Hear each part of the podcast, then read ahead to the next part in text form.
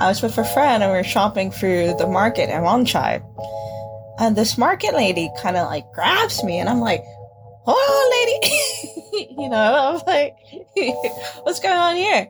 And she takes her phone and she's like rubbing my arm. Like, you know, if you have like a, a spot on you or a smudge, and she's like trying to like rub my arm. And I'm like, what in the hell what's going on here? My friend, who is a, a local person who was with me, she starts speaking to her in Cantonese because she's also aghast and like, what the fuck? The lady is claiming to her that she's never seen a black person. You know, she's never seen them before. She's heard of them. Like, I'm a unicorn.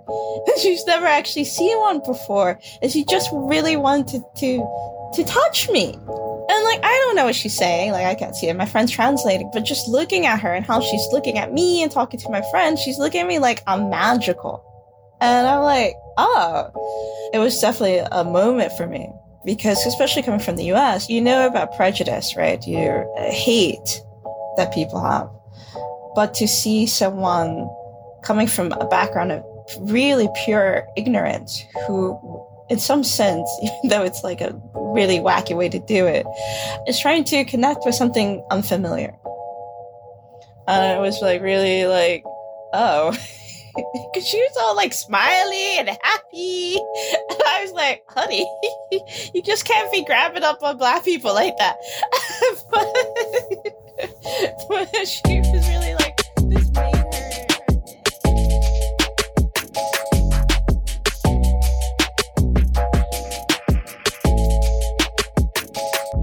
Welcome to Homegrown, the podcast where we aim to inform, inspire, and entertain the personal stories of Black expats. We're your hosts, Louisa and the fantastic folk.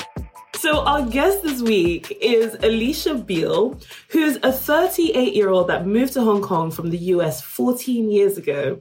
She's the owner of The Aftermath, which is an arts and cultural event space and social club. And we're so excited to have her on the show. Alicia, welcome. Thank you for joining us. Welcome, welcome. Well, thank you, guys. Uh, thank you for having me. Thank you for that monologue. Like, you've given it context in a way that I, I don't think people have given before, which is that an older generation that has not had like the internet or like, yes, Hong Kong is a multicultural metropolitan place, but like if you go back a certain time or a generation, it wasn't that. And so you, it is bizarre to see some of the things that we take as just c- completely normal, especially for our generation.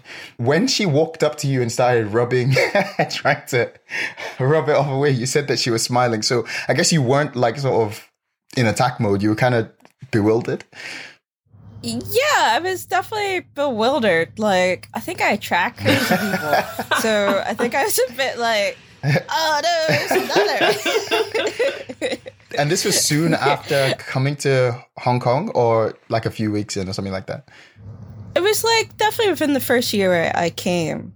I definitely remember that. I think I was just like, oh, this is crazy person. Oh, gosh. And so you've been in Hong Kong fourteen years. So how old were you when you first arrived? I was twenty-three. You were twenty-three, fourteen years ago. What was Hong Kong like then as for twenty-three-year-olds? Because we've had people on have been here for a long time, but they were like older, probably already starting their families at that time. twenty-three, what was it like being twenty-three in Hong Kong fourteen years ago? It was great. It was a lot of fun. Like, I was so happy I came at twenty-three. It's a completely different experience because, of course, like over the last couple of years, my experience has been as an adult. But when I came at twenty-three, I was still very much a young adult. Mm-hmm. And I was growing into my adulthood and, you know, maturing and learning, you know, my life lessons. Right, yeah. So at the start of it, I mean, it was really fun. I wasn't aware that Hong Kong was an international kind of more developed city. Because when I first came to Hong Kong, I came with the idea that it was like a small China city. Right, okay. mm, mm.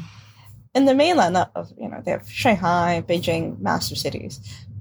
But I am, I guess, my ignorance. I didn't know much about Hong Kong or China. I had met my best friend in university, at Rutgers University in New Jersey. We were roommates.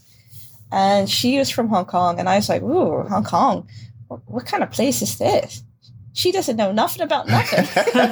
It must be a small place. Right, right. All she wants to do is sing karaoke. We got to go find the Chinatown to find the karaoke place. And that's all she wants to do. I was like, I was thinking of it as definitely a much smaller foreign place. And I came to Hong Kong only to stay here maybe about nine months or so to travel around Southeast Asia and to explore and to get a more of a unique experience of the world.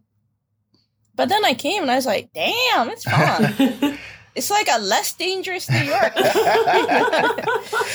fair, actually, yeah. yeah. Yeah. Interesting. So you, you came out initially for that sort of nine months, more just being kind of young and fancy free, and then ended up staying fourteen years. That's that's pretty significant. What shifted for you? And like, did it feel like home then?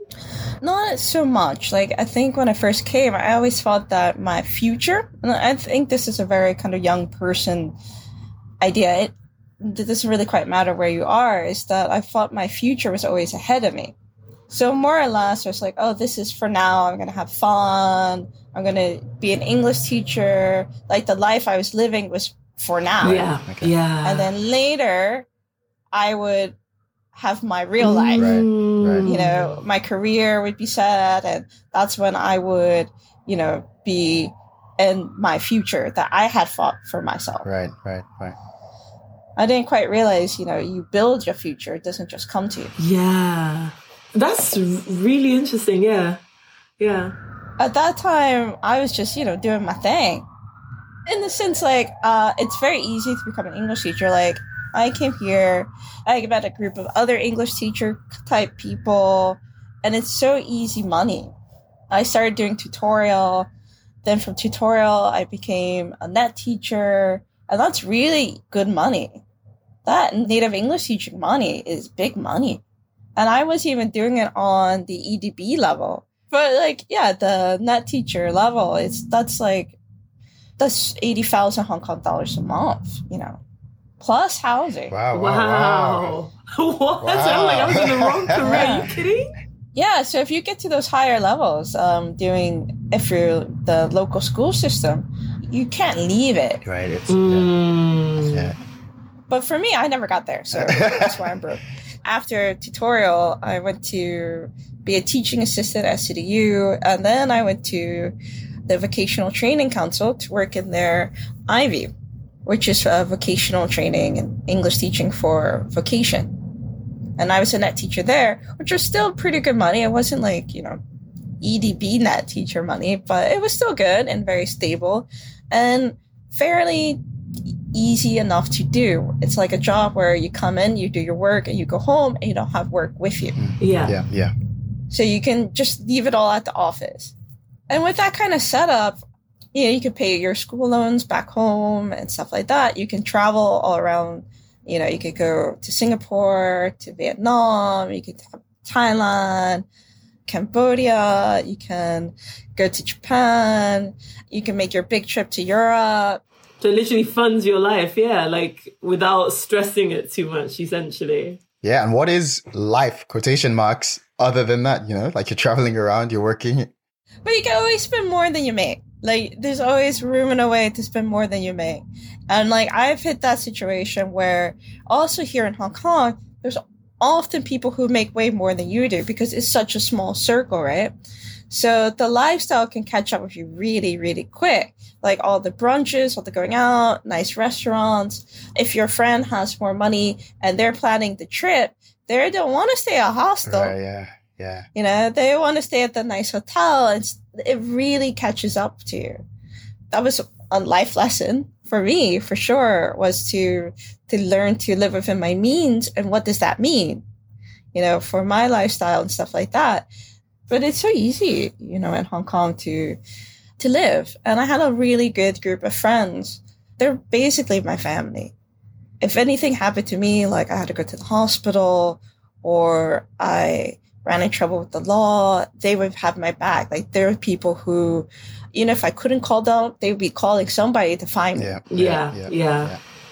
And that's so important. Yeah. It's so important when you're living abroad, not with your family, not within your culture, not within your language. It's crucial to stay for a long time, I think. Yeah, absolutely. Yeah. To, to have that sort of family unit, in a sense, around you, like all of you obviously being away from your core families, but creating that in each other.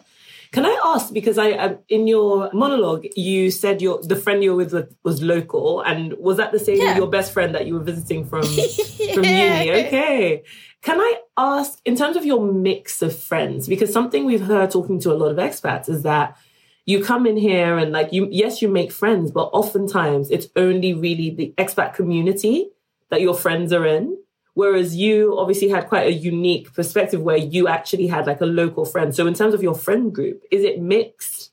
Have you been able to connect more with locals, or other than that friend, is your friend group predominantly expats?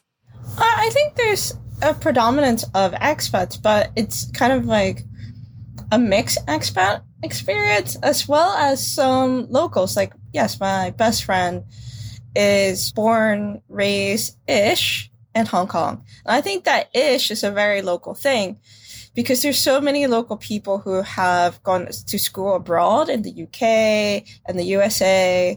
With the case of my best friend, she went to the U K after ninety-seven. So her parents did that whole like, oh no, not, the handover is happening. It's ninety-seven. Let's get out of here. So they went to the U K, but then they came back. Because they're like, oh, it's okay, it's straight. so, so for the most part, they were like, you know, it's okay to live in Hong Kong. So she lived here for the most of her life. You know, she speaks fluent English. She is very artistic, a bit eccentric. Oh, God, I hope she listens to the podcast. But she definitely was the first person to teach me any Cantonese. Like when we were in university, she used to be like, ah, Alicia, you're so mafana. uh, you know, she'd be like, ah, yeah, Alicia. So that's how I actually first started to learn Cantonese.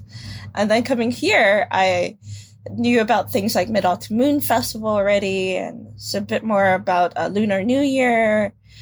Because when we were in university, my friend was looking for her community. Yeah, of course. So I went with her to like the Hong Kong club meetings, right, and the, right, the Cantonese right. club. I love that. You know, yeah. I saw people play mahjong, and because she was trying to reach out to her community. So when they had like Mid-Autumn Moon Festival stuff, I went. You know, I learned how to use chopsticks and stuff before I came. Right, right, right, right. Awesome. So it was like we switched places, you know. Mm.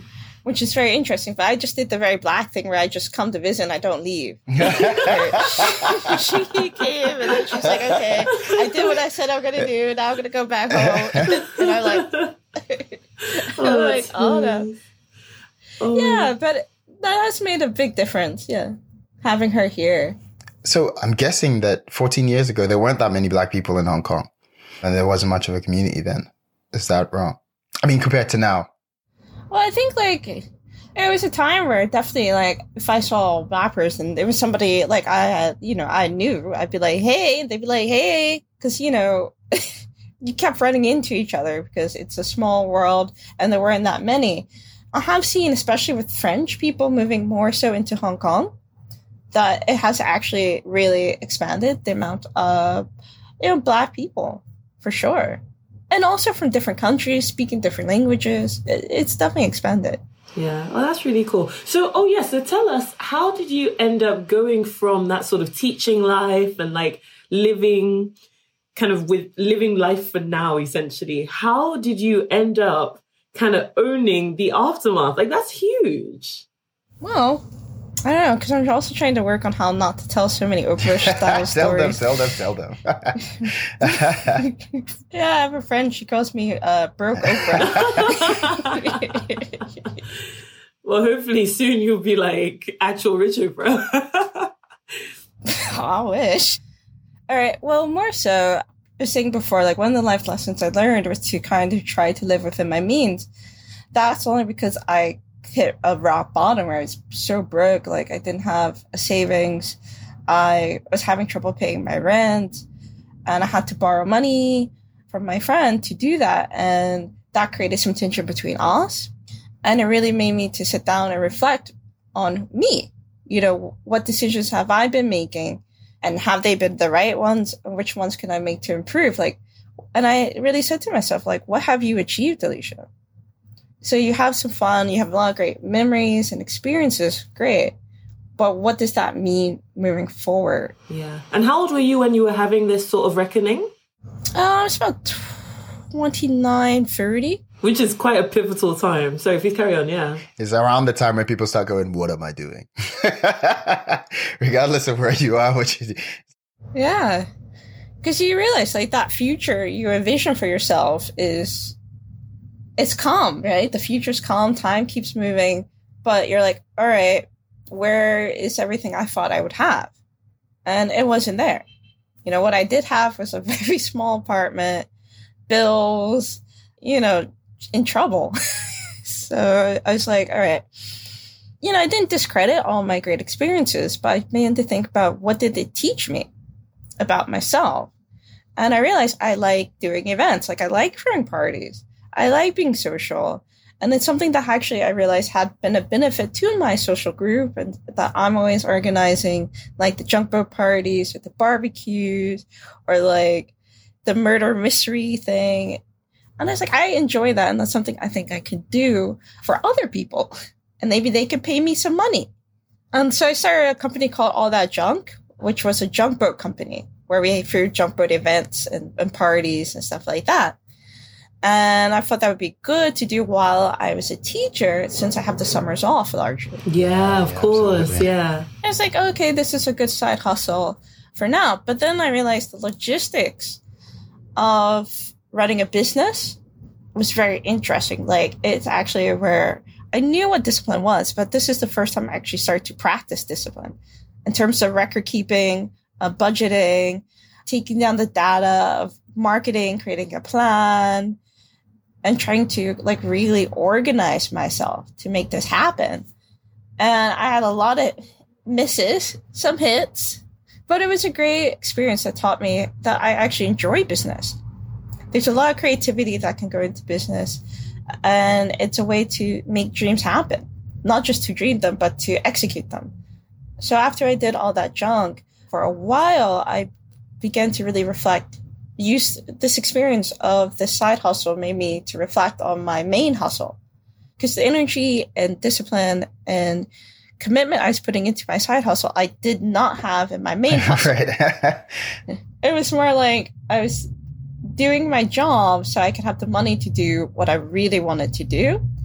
And then at my job, it was like, I can use the Microsoft Word, I can print stuff out, I can use the color copy for all my clients. Yeah. You know, I got this free kind of co-working space that they pay me to come to. But my boss didn't think so. Understandably, yep. At all. And I was told, you know, I got to step it up at my, you know, at my main job. And I was like, you know what, uh, I probably should.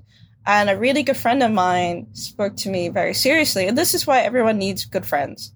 Like, your good friends will talk to you straight. They will say no when you need to hear no. They will take the conflict for you because they care about you. And my friend said to me, like, Alicia, I see so much of you and your All That Junk business. And I see how hard you're working. It, it is like the best of you is there. But you need to do that for your main job. That's just your money. He's like, I know you can do better and you should be doing better. And you really need to get your ish together, right? I heard her, you know, because she was right. But then I was like, no, I don't want to.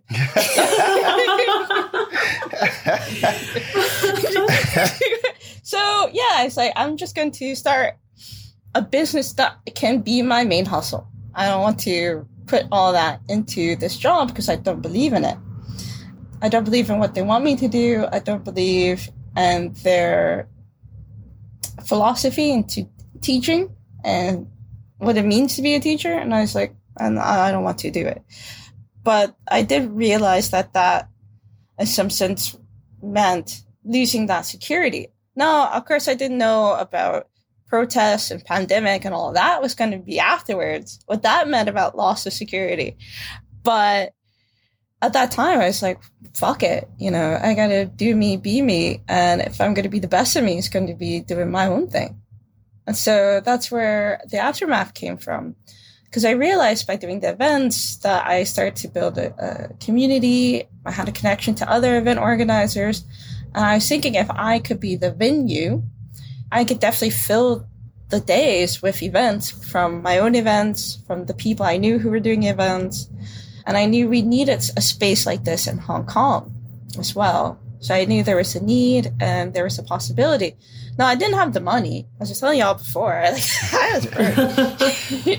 And that was a challenge, for sure. But like I was telling someone else the other day, like the challenge of finding investment for a bar as someone who's never even been a waitress, I think I could only done in Hong Kong. Hong Kong has these strange opportunities and, and privilege that I am not used to because you don't get this shit in the U S. Yeah. yeah. yeah. But yeah, I, I decided to to take advantage of that. So again, using all my resources at my office, I realized I wasn't going to move on to the next contract. So I spent a lot of time on the computer at work, listening to podcasts of startups. So I, I really jumped into the startup culture of reading articles, watching YouTube videos.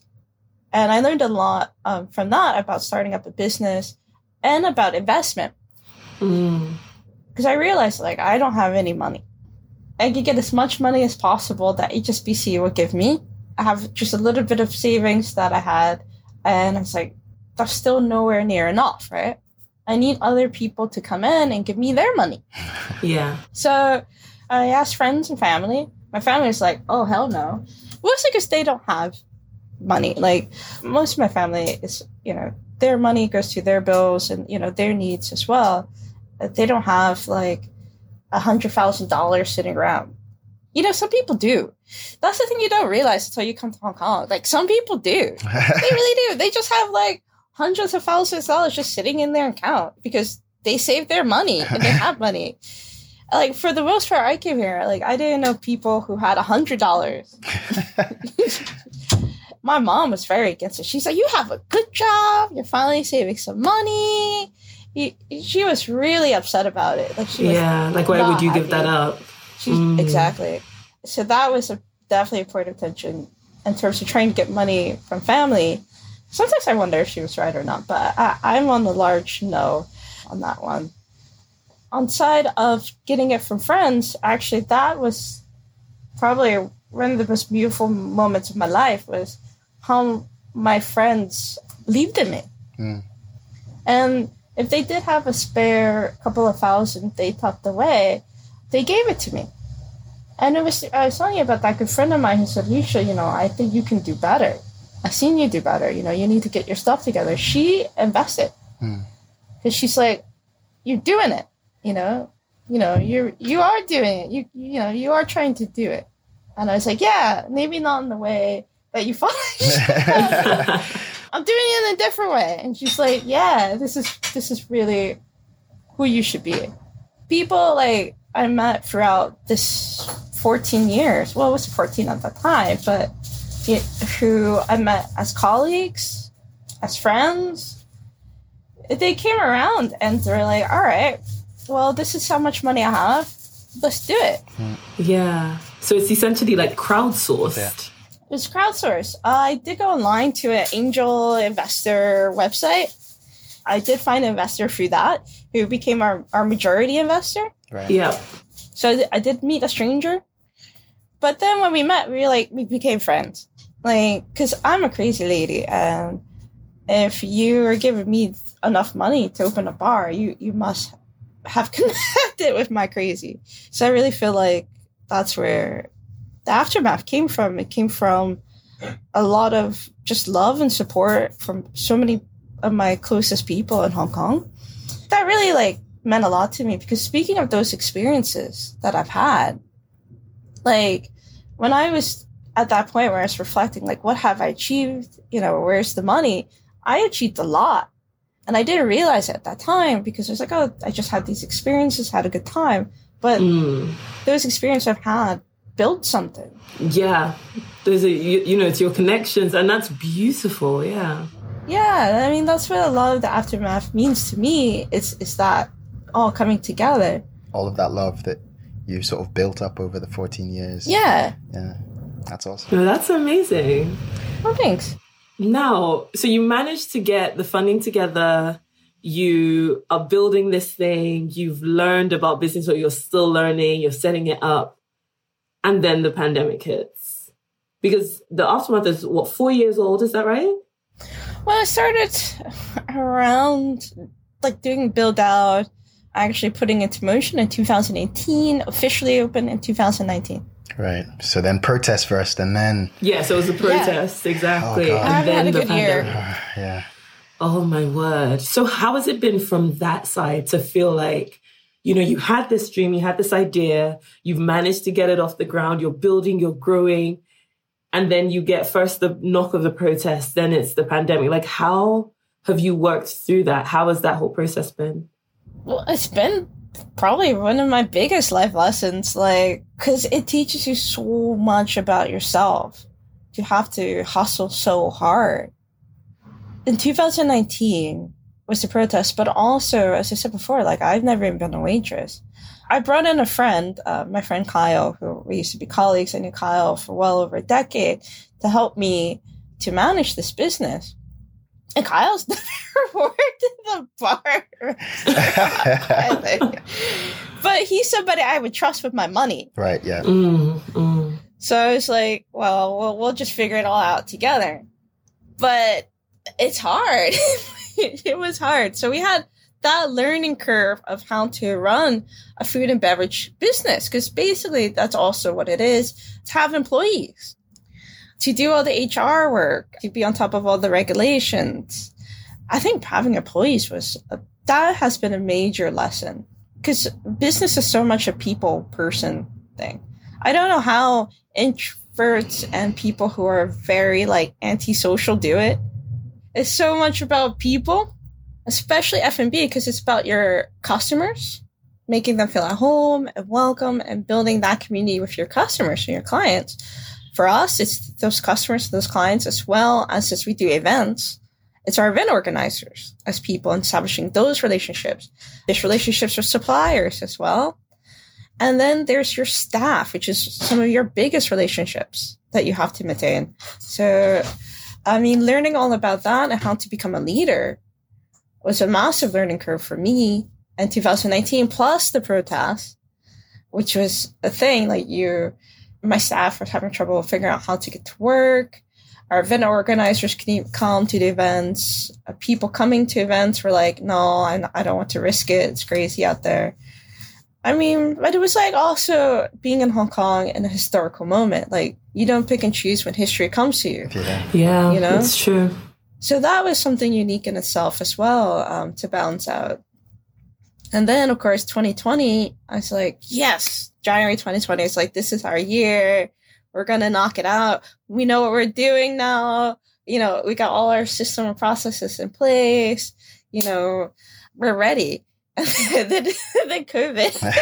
So I was Jeez, like, oh. What a run of bad luck. Yeah. After I said that in January, three months later, we had to, you know, temporarily close. And it was closure for months, wasn't it? Because was it that one that then went on?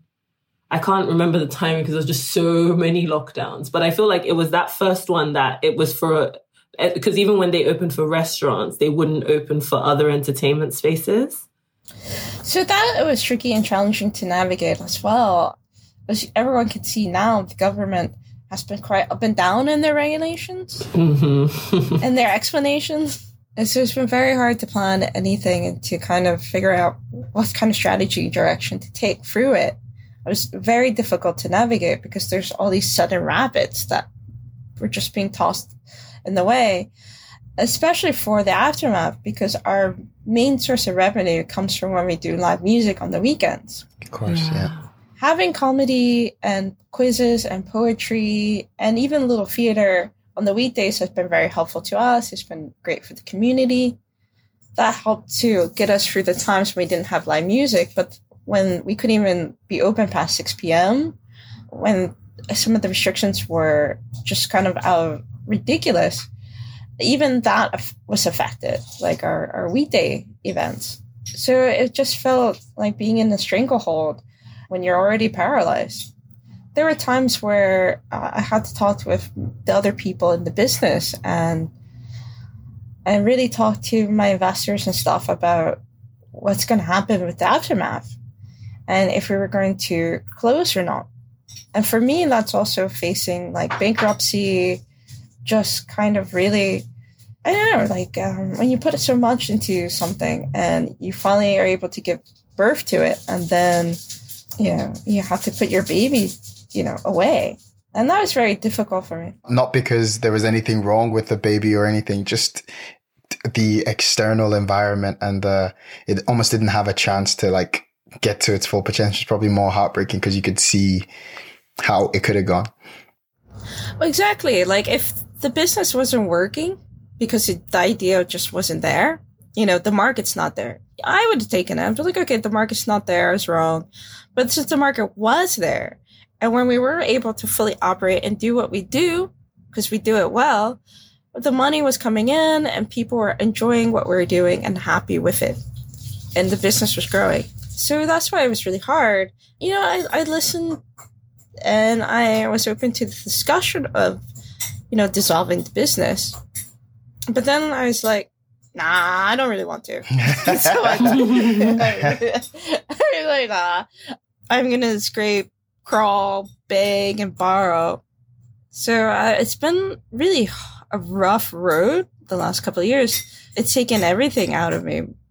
Hustle, drive, energy, not even like money. Like I can't even think about it in terms of money because I don't have any. It's all gone. So, you know, it's just more or less like hoping that this new plan forward in twenty twenty-two, where we're having the three different phases. First phase is to open up after ten p.m. for with kitchens. So if you're selling food, you can open up after six p.m. or just be open in general. And the next phase, I think after that, is for bars and clubs, even with kitchens or not with kitchens, to open. And usually if they allow bars and clubs to open, that also allows until like twelve a.m., which is going to be very helpful. And then I think in June will finally be the last phase where I think more events will be allowed, such as live music and stuff like that, which is very crucial for our business. I was trying to do an event at P M Q, which is going to be our first big event outside of the aftermath, for about three hundred fifty people. But we had to totally scrap that uh, with the current fifth wave. We're hoping to be able to bring back our Battle of the Bands. We did the playoffs with sixteen bands, and then we had to do it all through recordings. So we had to do live recordings of the playoffs, and then our judges will watch the recordings. And then we asked people to watch the, the live recordings and to vote. And now we're hoping to do the finale in person at the aftermath. Oh, that would be amazing. Fingers crossed. Yeah. Fingers crossed, yeah. That sounds really cool. That sounds really, really cool. I have two very quick questions, one which will be the final one for this section. So one quick one. How did you come up with the name The Aftermath? Oh, well, I was trying to have a think, right? Like... of what to call it, because I want to kind of incorporate like nightlife. I want you to get like a nightlife vibe from it.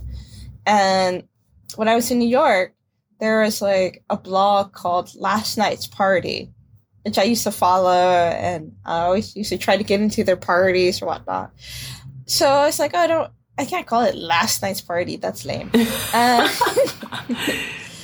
and then I was like, oh, what else could I call it? Like after the party or after party. And then I was like, no, that's the name too. And I was just going through a lot of different names. I even had the morning after written down on the list. Yeah. And we yeah. were like, no, that's awful. And then I came to the aftermath. I was like, okay, I'm just going to stick with that. That sounds right. Yeah. Great name. Great name. And then final question is, so if you had to sum it up, your journey so far, looking back, what's been your biggest learning so far? Oh, damn. I don't know, everything's connected, though, so it's hard to say. Like, I, I'm one of those people who believe that each experience is connected, and that's how, like, I couldn't come to one big conclusion without all the other ones. Yeah, yeah. Because I felt like, I believe that you have to be in that space to accept it. And without those other past experiences, you couldn't be in that space to, to accept yeah. it. So I don't know if I have a big one. I guess maybe that's it, the fact that everything is interconnected. Like, that, yeah. that's always the learning, yeah. That you have to kind of go through it to get to the next bit, to learn the next bit and so on. Yeah, like, because like, if you ask me, like, what's the, like, the biggest thing that's happened to me, I'm getting married. And, oh, like, even oh, though, yeah. Congratulations. Yeah, no, thanks. Even though, like, yeah, I have the aftermath and the experience of opening this business and and kind of, like, trying to make this dream happen, it's definitely a big experience. But through that, I met my fiancé. And then the experience of that personal journey, you know, uh, as a, just Alicia, you know, not Alicia who's trying to do the aftermath, but just yeah, as Alicia. just Alicia, yeah. Yeah, of, you know, just, like, you guys know, like, that experience of opening up, being vulnerable, accepting love, and, you know, all that. That's a whole nother thing too, yeah. right? Yeah, yeah, yeah, for sure. Oh, that's beautiful. All right. Yeah. Okay. So due to time, it's probably best for us to switch to the next section of the podcast, which is the week in the life. So in this section, what we're trying to do is get an aggregate of what a typical week for you in Hong Kong is like, what the weeks tend to look like, what weekends tend to look like. And then, you know, like, we have a lot of bank holidays and public holidays. So what you would typically tend to get into. Oh, man, that's so hard to say because my stuff is all over the place. It's all, it's been so all up and down. Um, Typically, like, when Aftermath is running normally and open, I'm working there on the weekends. So I usually work there from Tuesday to Sunday. Okay. Mm. And I haven't been on holiday or on vacation in, like, four years. So I haven't left mm-hmm. Hong Kong in four years. Wow, yeah. Yeah, it's been intense. Work-wise, that takes up a lot of my time. But otherwise, Tuesdays are usually my date nights when I can. And I, like, spend them with my honey. I make time for friends. Uh, I do a lot of lunches when I'm working, especially, like, lunch, brunch. My friends come to the bar to visit me. And they love hanging out in the aftermath. Because, like I was saying before, like, I had friends who came in and invested. So it feels like home for them, too. Uh, and then my other friends make it feels like they like to pretend they invest it, and then they like to hang out. So a lot of times, like, I just hang out. They'll just come down and be like, "Hey, we want to chill or talk," or "Oh, this this happened to me, so I came down to talk to you about it," you know, stuff like that. So that's what happens when the bar is open. Like, that's more of my my typical. Yeah. What about any sort of activities, Hong Kong specific activities? There, do you sort of engage in, like, are you a hiker? Is this a... I had a hiking period. Like, I had, like, a few years where I was, like, really into hiking, and I was fit. Like, I was really fit. That was in my fit period. That's when my boobs were up here. And, like, I had some, some muscle, you know, like... Yeah, I was doing some trail running. Oh, really? Oh, wow. That's, yeah, like, the next level. I was, I know. I was, like, trail running Sunset Peak and stuff. Yeah, I, lo- I love hiking in Hong Kong. There's really beautiful hikes. For me, some of the best moments are, like, after the hike where you, you like, go for your after-hike beer and just kind of recap. Very important. Very important. Very important. Especially if yeah. there's a beach at the end of it. So there's, like, a beach. And, oh, uh, totally. Yeah, yeah. Awesome. Exactly. I love going to beaches. I learned to swim in Hong Kong. Oh, Before really? I came to Hong Kong, I didn't know how to swim. Yeah. Mm. I had a colleague. She's from South Africa. She was a lifeguard there. And she could not believe that I did not know how to swim. So she's like, "At least I can teach you how to swim." And she taught me how to swim. I oh, wow. Dive, oh, that's pretty cool. It changed my life. I mean, I would go on jump ropes and stuff before she taught me how to swim. And I get in the little, you know, the little, like, light preserver thing, yeah. or I hold mm, on to, like, yeah. one of those floaties, or someone had to pull me back. But And it's so weird because I grew up on the beach in New Jersey. Like, I, gr- I grew up on the Jersey Shore. But you just didn't go out too far. You just stayed in the, the waves and stuff like that. But now I have no fear. I want to snorkel. I want to scuba dive. My relationship to the sea and to water, it's so different. And, you know, it really is life-changing. And also, of course, helps you to really enjoy Hong Kong even more. Yeah, absolutely. Mm-hmm. It's like, I was yeah. saying it to Annie, that it's like getting a driver's license back home. Back home, when you get a driver's license, you have access to, like, more places, right? Whereas Hong Kong, learning to swim gives you access to more of Hong Kong, because then you, you're doing junks completely different. You're doing wakeboarding it completely different. You're like, if you're adventurous enough, you can s- swim across the coast and that sort of stuff. You just expand your Hong Kong capacity. Yeah. Yeah. No, very true. Very, very true. Oh, fair. That, I mean, yeah, no, that sounds lovely. So now on to the final section of the podcast, which is the quickfire round. And here, as you know, we will be asking a host of random questions. And the aim is to just answer first thing that comes to mind. We might judge you, we might not. Oh, sure. So, Fo, over to you. All right. Awesome. So, first question. Who is your favorite Disney character? Uncle Scrooge from DuckTales. Really? Oh. Random. Okay, great.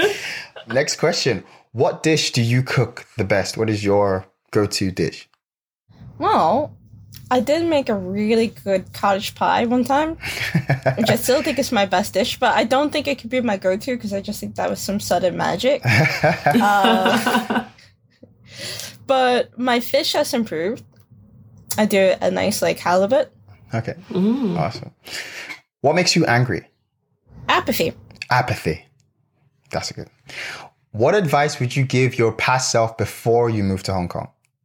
If you could go back and whisper something into twenty-three-year-old Alicia's ear. Save your money. mm. Save your money. Yeah. Yeah. What is most likely to distract you when you're working from home? My boyfriend. What mythical creature would you believe was actually real? Dragons. Good one. Yeah, yeah. Do you kill bugs you find inside, or do you take them out and release them? Cockroaches, dead. Yes. Die on the spot. No love for cockroaches. But what are you going to do? You're going to put a cockroach in your hand and hold it like this and be like, fly, little cockroach, fly! He's coming straight back in as well, bastard. Would you rather fly or have super strength? Fly. But no, I don't know. Let me think about that. Because, like, you could fly into something and die. Yeah. Fair, fair point, fair point. I feel like flying is more enjoyable. I feel like super strength is a utility. Whereas flying, you can, like, imagine a sunny day. You could... Yeah. You know, like the views, get some music going, especially if it's warm. You know, you could actually really enjoy it. Where super strength is, you know, lifting stuff and moving things. You know, it's a, it's a builder's job. But also, could we get into the fact that if you were flying, like, bear in mind, you can't even fly a drone, like, more and more in certain areas. You really think if you could fly, like, the government wouldn't be like, who the fuck is that? Right. Get him. Yeah, exactly. Get her. And, like, put you in some weird facility, and you would dress up like a U F O, so people wouldn't know it was a person. Mm. You paint yourself green. What would be a good spy code name for you? I mean, I already have a good one in mind. I would say Broke Oprah. um, I think that was perfect. All right, awesome.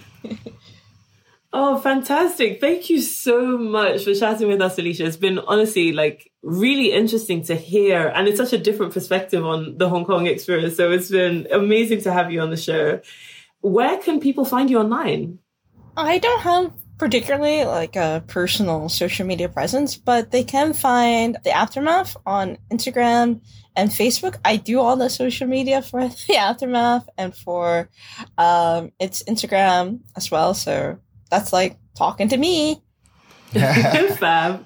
And of course, for our people in Hong Kong, The Aftermath is on Wyndham. So check it out. Yep. And if you don't already, follow us on Instagram Homegrown the Podcast, and also go to our new website, homegrown the podcast dot com. We've got a bunch of stuff on there. And this is our last interview of the season. I can't believe it's flown last by. Last interview of the season.